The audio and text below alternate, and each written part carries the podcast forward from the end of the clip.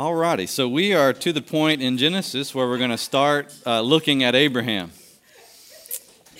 Abraham uh, is, of course, you know, known as the father of, of our faith. Uh, the Bible makes a whole bunch about Abraham.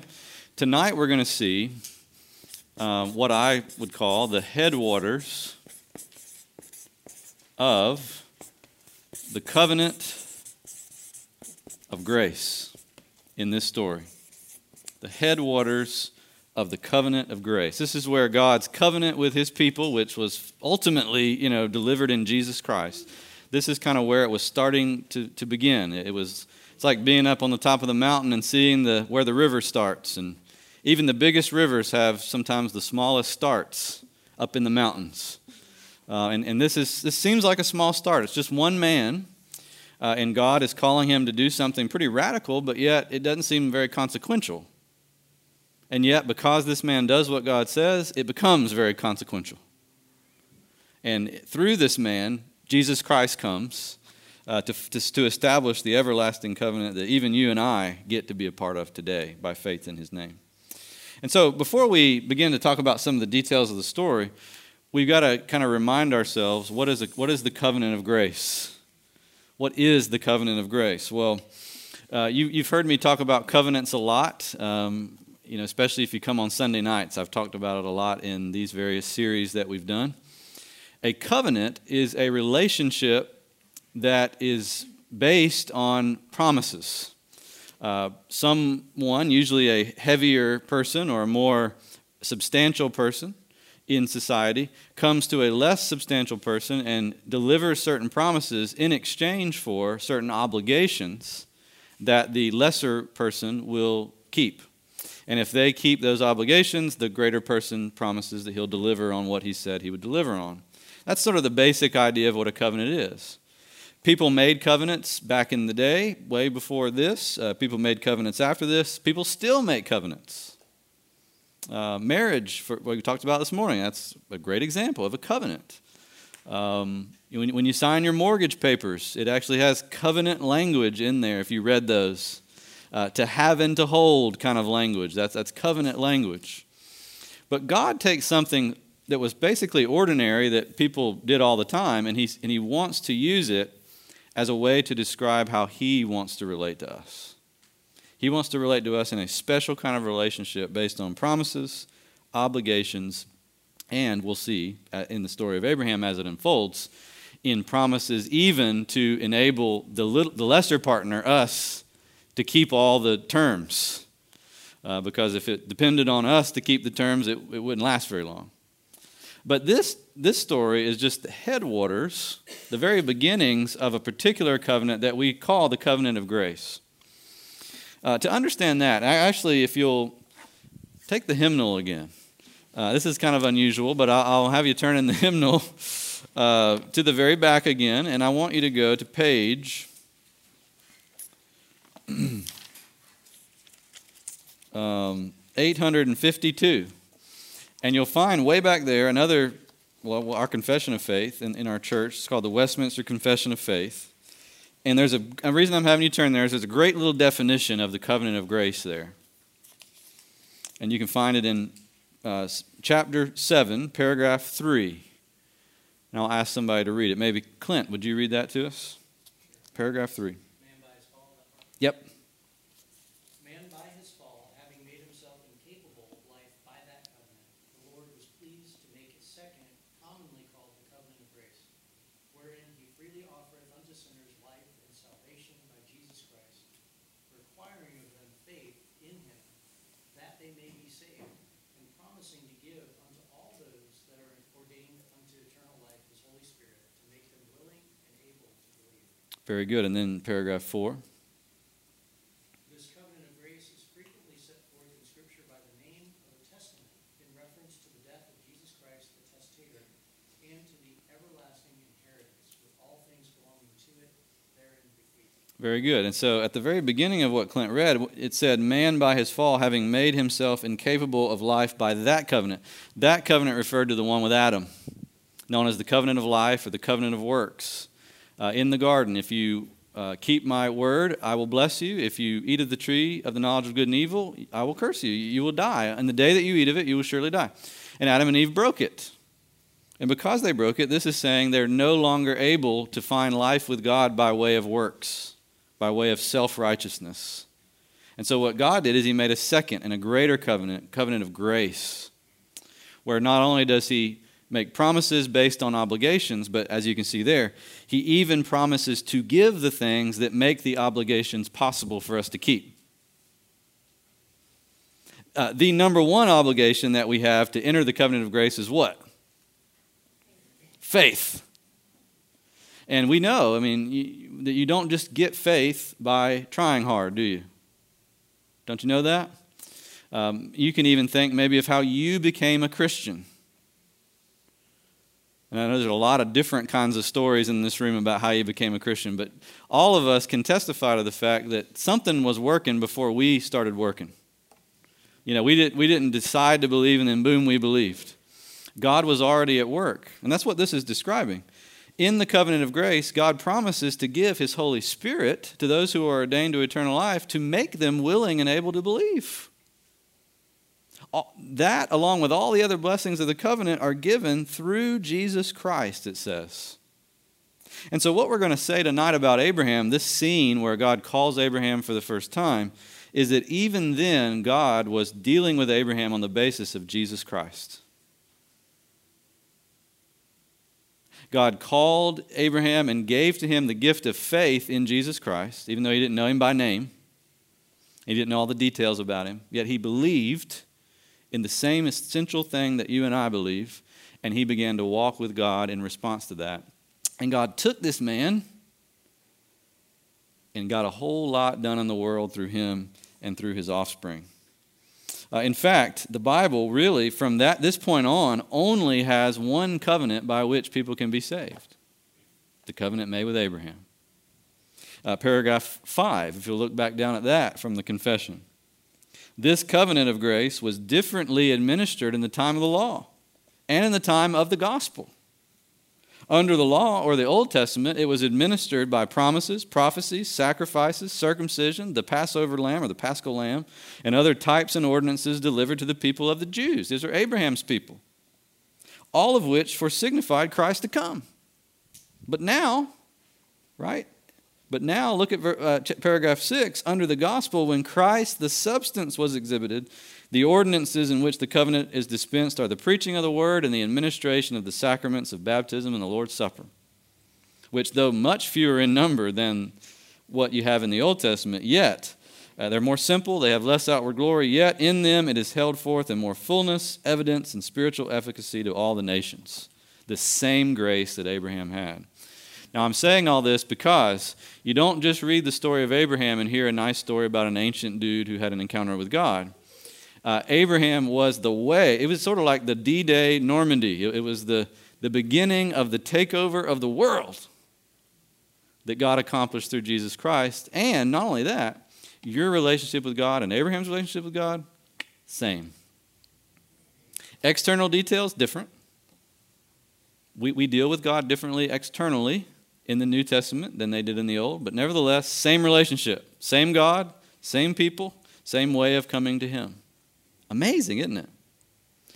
Because of that, we can learn so much. And so I, I want you to look at, if you look at your uh, bulletin, I want to talk you through three different aspects of this calling that God brings to Abraham here. Because everything in the covenant of grace starts with a calling. God said to Abraham, Go. And Abraham went. The calling is what got it started. Very similar, again, to the way we relate to God. It begins with His calling, and our whole life is a response to His calling. Three things in the bulletin. Uh, what did God call Abraham from? What did God call Abraham to? And then what did God call Abraham for? And we're going to learn a lot, I think, as we look through those at our own relationship with God. First of all, what does God call Abraham from? Look at chapter 12, verse 1. And the Lord said to Abram, Go from what? Your country, your kindred, and your father's house. What's God asking Abraham to do? Leave it all behind. Leave, leave what behind? Security net. Everything he knows. His identity. All the things that back then they valued most. I mean, we value these three things today. Certainly. I mean, we all do. But I think they valued them in the ancient world even more than we do country or land, kindred or relatives, and father's house, immediate family. I mean, if you want to talk about the top three, maybe idols of the ancient world land, kindred, and father's house.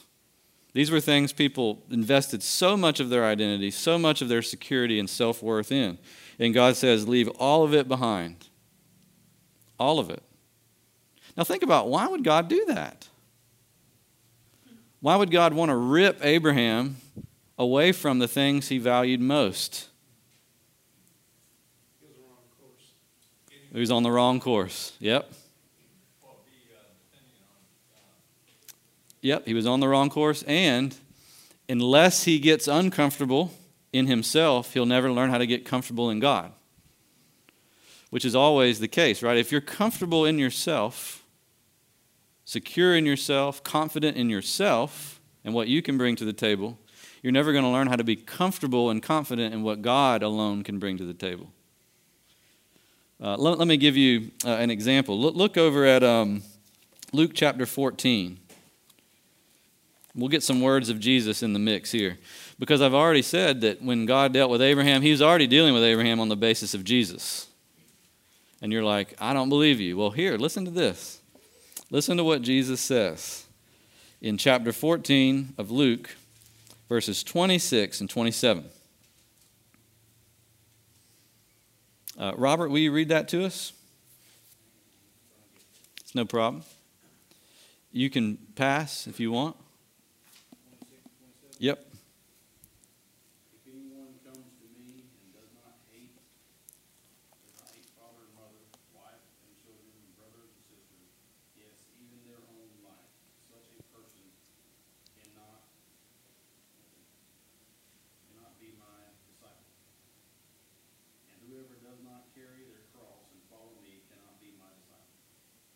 Happy Mother's Day. Right? yeah. That's a tough one. What does Jesus, what is he trying to say? Hate your mother, your father, your wife, your kids, your siblings? What does he mean? Love him more than them, right? Hate, like your love for me ought to make your love for them like it was hate because it so outweighs. So, so it's a question of value. And Mickey had said earlier that Abraham must have been on the wrong course. For God to want to rip him away from what he had before, it must have been something off. And I think it's exactly right. And, and honestly, even when we don't know something's off, something's off with us too. until God comes and calls us in such a way that it would disrupt our lives that it would pull us away from the natural path that we're on to the path that God wants us to be on. Uh, that's why Jesus says, You cannot be my disciple unless you do this radical un, you know, hitching from all those other things that you're naturally hitched to. Uh, you can't marry somebody unless you divorce the first person that you're married to, right? And for Jesus, you know, you cannot marry Jesus unless you get a divorce with self, with idols, with self righteousness, with whatever it is that's in your way.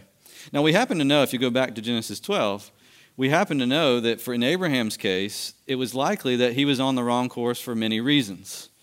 Uh, Abraham, we know, grew up and was raised in Ur of the Chaldeans. We see that in chapter 11, verse 31. And Ur of the Chaldeans was the biggest city in this time, it was the biggest city in the world that we know about. Um, and there's been a lot of excavations in this part of the world. They've discovered that the city was devoted to the worship of the moon. Not only that, the names of Sarah, his wife, the name of his father, Terah, the name of his brother, Haran, all derive from words for the moon and the sun and other kinds of astronomical figures. Uh, leading many people to believe that Abraham, even though he lived, in, he, he grew up in the line of Shem, the good line from Noah, the one that had had the faith sort of passed on, nevertheless, it seems like their family line had been compromised by being steeped in a pagan culture. And so, part, maybe, maybe part of the reason why God says to Abraham, to follow me, you got to go out, you got to leave, is because Abraham was surrounded by and had maybe bought into partly the various pagan practices that were going on around him. Interesting. Uh, in fact, we know this to be at least partially the case because in Acts chapter 8, yes, 8, the um, speech that Stephen makes in front of the Sanhedrin, he says, Abraham, your forefather, worshiped foreign gods in Ur of the Chaldees. And so, you know, the Bible itself says there was something wrong with Abraham. Now, I, I don't think that means necessarily that Abraham did not know the true God, eh, like in any form. I think there was some way in which he already knew the name and he knew some of the stories that had passed down the line of Shem, but he had compromised it to where maybe he was mixing God, Yahweh, with the moon and the various other things that were popular in Ur of the Chaldeans. And so God says you got to leave all that. You, you got to make a clean break with your environment and with the customs that you're used to in order to come out and be with me. Same thing is true today. The worship of the moon is not very popular, right? Or the sun or the stars so much anymore. But, as one writer points out, in a secular society where it seems to be non religious, there is actually a constant, ever present companion with that secularism. This is what he says Secularism is always accompanied by sacralization. Let me explain. Sacralization is the development by which people, things, events, and processes are bestowed with sacred status, even as the tide of Christian influence ebbs from Western societies. What does he mean? That's a lot of words there. When people stop worshiping God, truly, because we're designed by God to be worshipers, we tend, instead of becoming secular like we think, we tend to just sacralize everything else. So that we may not have a God from a Bible or from a book as a culture anymore, but now we've turned our families, our nation, our material possessions, our sex, our ambition, we've turned everything into our gods. The writer's name is Ian Provan, who says secularization is always accompanied by sacralization. The more secular a society gets, the more sacralized or made holy in their own minds every ordinary thing in life becomes. And I think that's a great example, a great description of the life that you and I are steeped in by nature. Listen to, listen to this. Ultimately, what we're talking about here is the idolatry of the self. Hmm? The idolatry of the self. Uh, we really tend to believe that we don't need a king except ourselves, and that we don't need a goal except self advancement. And so when God comes to us, and, and God, God comes to you when you first become a Christian and calls you, but you know, his calling is like a banner over your life after you become a Christian. His calling never leaves you. The Bible says God's calling is irrevocable. So every day of your life, God is calling, saying, Get out. Leave behind the idol worship that's native to your own heart, that's so comfortable to the people around you, stop worshiping created things and come to me. Make a clean break. Hate your father, mother, children, wives. I mean, hate those things because you love me that much more than those things. You see, Jesus doesn't really, Jesus doesn't make it that much uh, of a guess. When God comes to you and calls you, it will upset your life. Anybody experience that? You cannot really have a relationship with God if it does not upset your life. If you haven't been upset, if your life has never been upset by God, maybe you haven't heard his call yet. Because his call always upsets the proverbial apple cart, turns things upside down. Wow. And yet, in the example of Abram, what do we learn? To have my apple cart turned upside down is exactly what I need. Because not only is God being calling Abraham from something, he's calling him to something. And the thing he's calling him to is worlds better than the thing he's calling him from. So let's look at that. What is he calling Abraham to? Uh, look at verse 1 again. Go from your country and your kindred and your father's house to the what? Land that I will show you. And when you get there, what does it say? I will make of you a great nation, and I will bless you, and I will make your name great. Verse 3 I will bless those who bless you, and him who dishonors you I will curse, and in you all the families of the earth will be blessed. What a promise.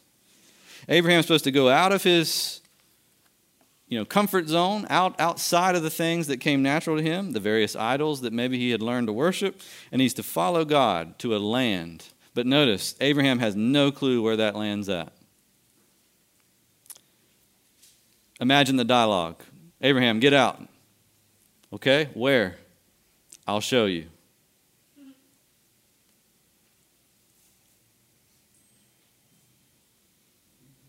And then God stops talking after that. And, and, and Abraham just has to start walking in order to discover it. Why would God do it that way? Why wouldn't God just give him a map, a survey of the land? Here is your travel brochure of where we're going to go. I'm going to take you here, here, here, and here, and this is going to happen, that's going to happen. Why would God just say, Abraham, come, and I'll show you? Think about it. What's that? He'd miss out? Yeah. He'd try to rely on himself, probably. It's got to be a walk by faith, not by sight. We know that. He's not just giving him theology and educating him, he's transforming him. He's transforming him. And so he's not merely giving Abraham a piece of land. He's promising Abraham himself. It's a little bit like this Your boss doesn't come to you and say, Hey, I got an assignment for you. What is it? You'll see. Your boss usually doesn't do that. Your boss usually comes at work because that's the way work is, and he, he's already got or she's already got it already outlined A, B, C. Here's what I want you to do A, and then B, and then C. Go do it. He, she or he gives you an assignment and it's very clearly cut. And once you're done with the assignment, you're done with the assignment. When you check out of work, you're checked out of work. You're off the clock. And he or she is not your boss anymore till you get back on the clock. God is not giving Abraham that kind of relationship. If he had given Abraham the blow by blow, Abraham might think, okay, I see, this is like a this is like a business transaction. Instead, what God does is much more the kind of thing that we do when we get married.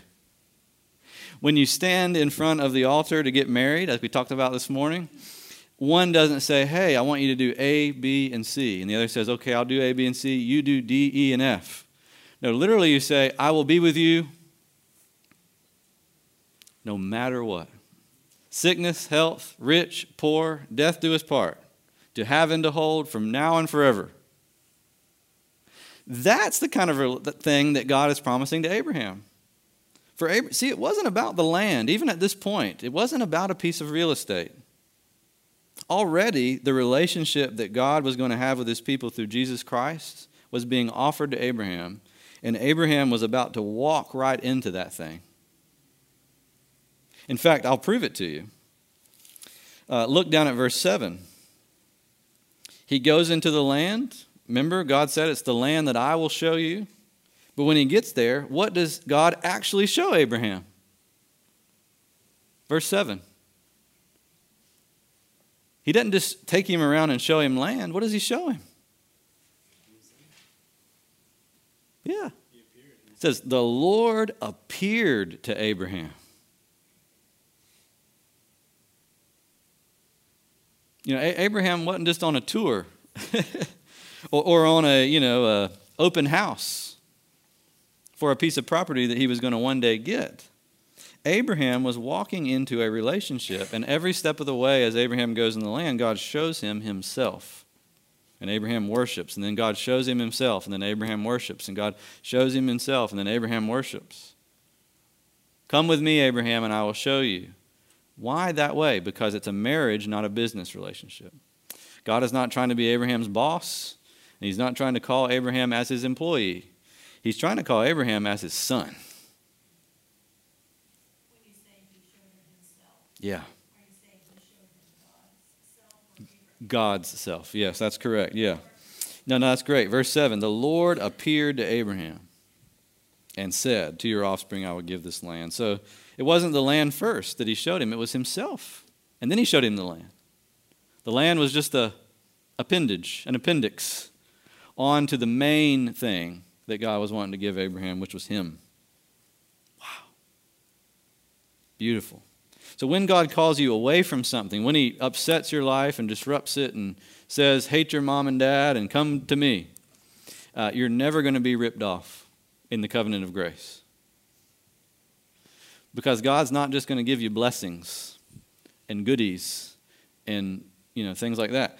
No, not things at all. Uh, God is actually going to give you something that you can get anywhere else. Nowhere else because he's given you him. I often think about this, you know, and, and, maybe I'm thinking into it too much here, but I think about Abraham walking with God through the land of Canaan for the first time. He'd never been there before. This is going to one day be the land that Israel was going to come into, the land that Jesus was born in, the land that he would walk through. And Abraham's the first one to walk with God through that land.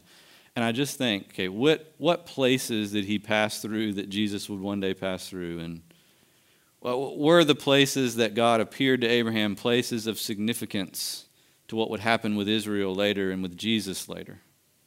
You know? Isn't there something of Jesus even in the fact that God is appearing in the land? Uh, in John chapter 1, verse 14, it says that the Word became flesh. And it says he tabernacled among us. Well, literally, it means he pitched his tent in the land of Canaan. Verse 8 in our passage. From there, Abraham moved to the hill country on, on the east, east of Bethel, and he pitched his tent with Bethel on the west and Ai on the east, and there he built an altar to the Lord. I mean, this is like a, he's getting a kind of gospel lesson here. This land is special Abraham not because it's some great piece of real estate. If you've ever been to Israel, you know it's not that great of a piece of real estate. To be quite honest, right? I mean, there's a lot better pieces of real estate in the world. I mean, why couldn't have God given him Switzerland or the Alps of France? I mean, those are way better places. It wasn't about that. This was going to be a holy place because God was going to show up and live there. God's son was going to live there. And Abraham is getting a little preview of that, a little taste of that. That's why, I'm, that's why I say, when God, this is the headwaters of a covenant of grace that God is going to fulfill in his son Jesus. And Abraham's just getting the, the little first spring waters the snow melt way up in the mountains that was, would one day become a huge river flowing into the sea in Jesus. And it was enough actually to change Abraham's life completely, to turn it upside down. And so look at the last thing tonight. What does God call Abraham for? This relationship that God has with Abraham, the covenant of grace, is transforming. Now, let me ask you, and you can answer. as Abraham follows God and gets step by step this preview of God and of the land and all that, how do you see Abraham's life changing?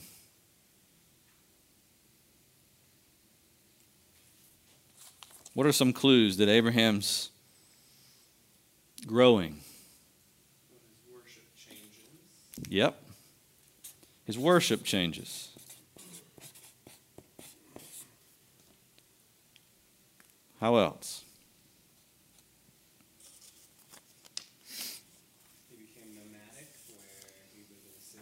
Yeah, he became nomadic. What else?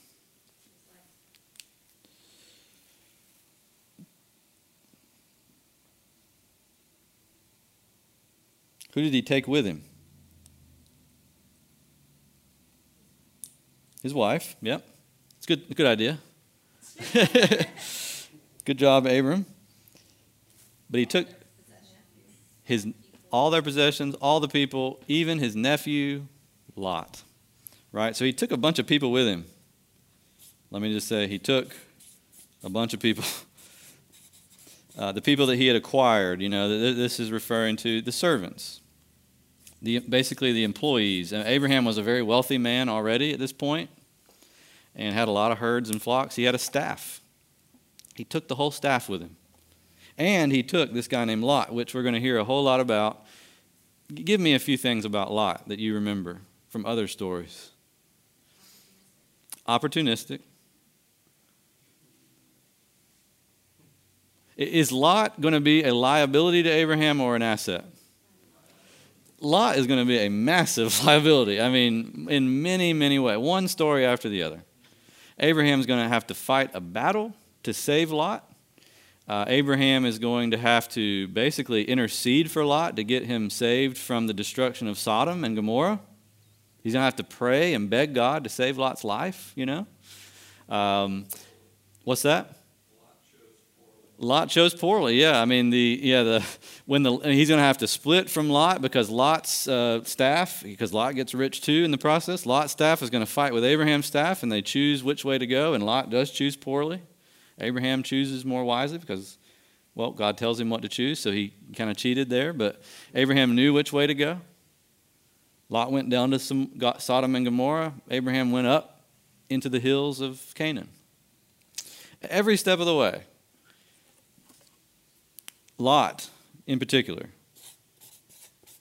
is going to be a liability, and yet it wants, to, it wants you to know, it says it actually more than one time. Abraham took Lot. God said, Leave. I don't know about you, but when, when, if God said to me, Leave your country, your kindred, and your father's house, I would think, okay, I can leave behind everything. I can leave behind Lot. I could leave behind all this bunch of people, these, this staff. It's just me and God.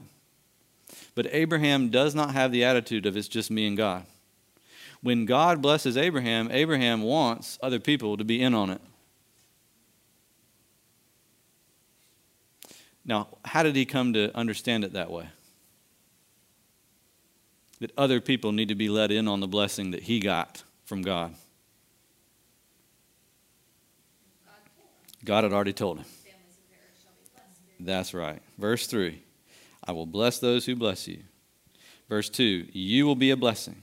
Verse 3 In you all the families of the earth will be blessed. So Abraham's already starting to walk that out by bringing a whole bunch of people, including knucklehead Lot, with him. And Lot gets blessed by being with Abraham, doesn't he? I mean, he's a knucklehead, but he gets blessed time and again. And even in the New Testament, uh, Hebrews 11, it says Lot was righteous at the end of it. Which is, I read the story of Lot and I don't have a hard time. You have to squint really hard and turn backwards to see righteous Lot. But by faith, the Bible says Lot was righteous. Probably in large part because Abraham said, Load up. Come on, you're coming with me. God's, God's taking me somewhere. I have no idea where, but we're going to get God, and I want you to get God too. Here's the lesson the covenant of grace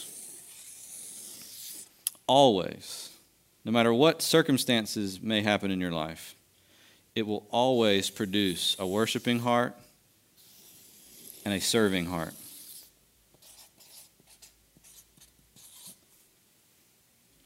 Always.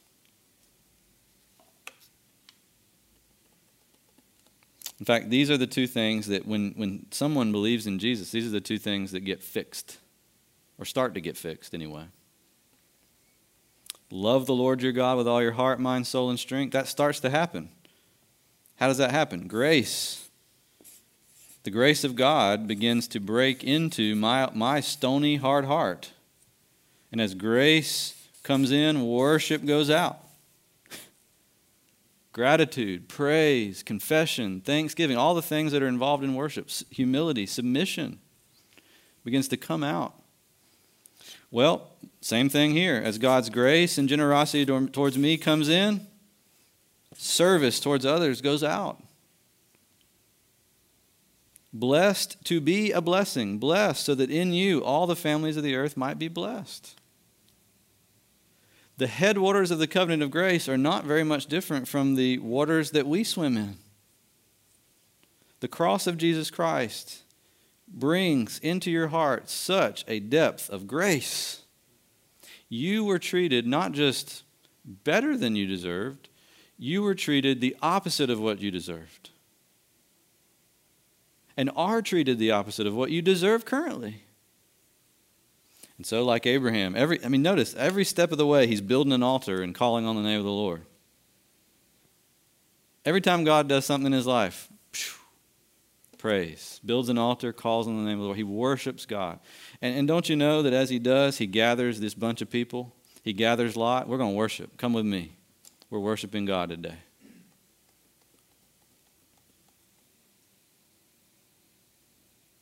And it's true, I think, that the gracious heart, that is, the heart that has received grace,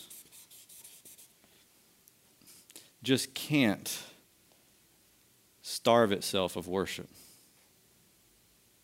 without really grave consequences. You know? If you don't want to worship, you don't understand grace. That's what it's saying, right? And in the same way, the heart that's captured by grace wants to share it. If you don't want to share it with other people, right? If you want to keep it to yourself, if you don't want to invite anybody and take anybody along with you, you don't know grace. At least, at least not the way the Bible defines it. The amazing grace that we sang about earlier, the grace of Jesus. In fact, Jesus is a great example of this what came out of his life more than any two other things? Worship. Right?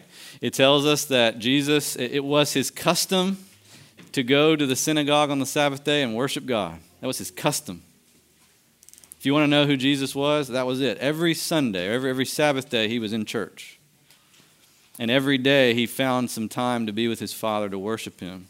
And also, of course, we all know this about Jesus he served people without fail. I mean, he served people with no, nothing held back. He was willing to, to really die to himself, truly die to himself in order to, to bring a bunch of people along with him into the blessing of God. And so, y'all, I just want to I want to encourage you tonight, just thinking about this this headwaters. We're going to spend numerous weeks here just thinking about Abraham and there's lots of other great details about Abraham's life that we're going to get to, but for now, this very familiar story should remind us of the basic rhythm of what a relationship with God looks like in Jesus. Grace comes in, worship goes up, service goes out. We leave behind our former way, we cling to God. That's what it means to be a Christian.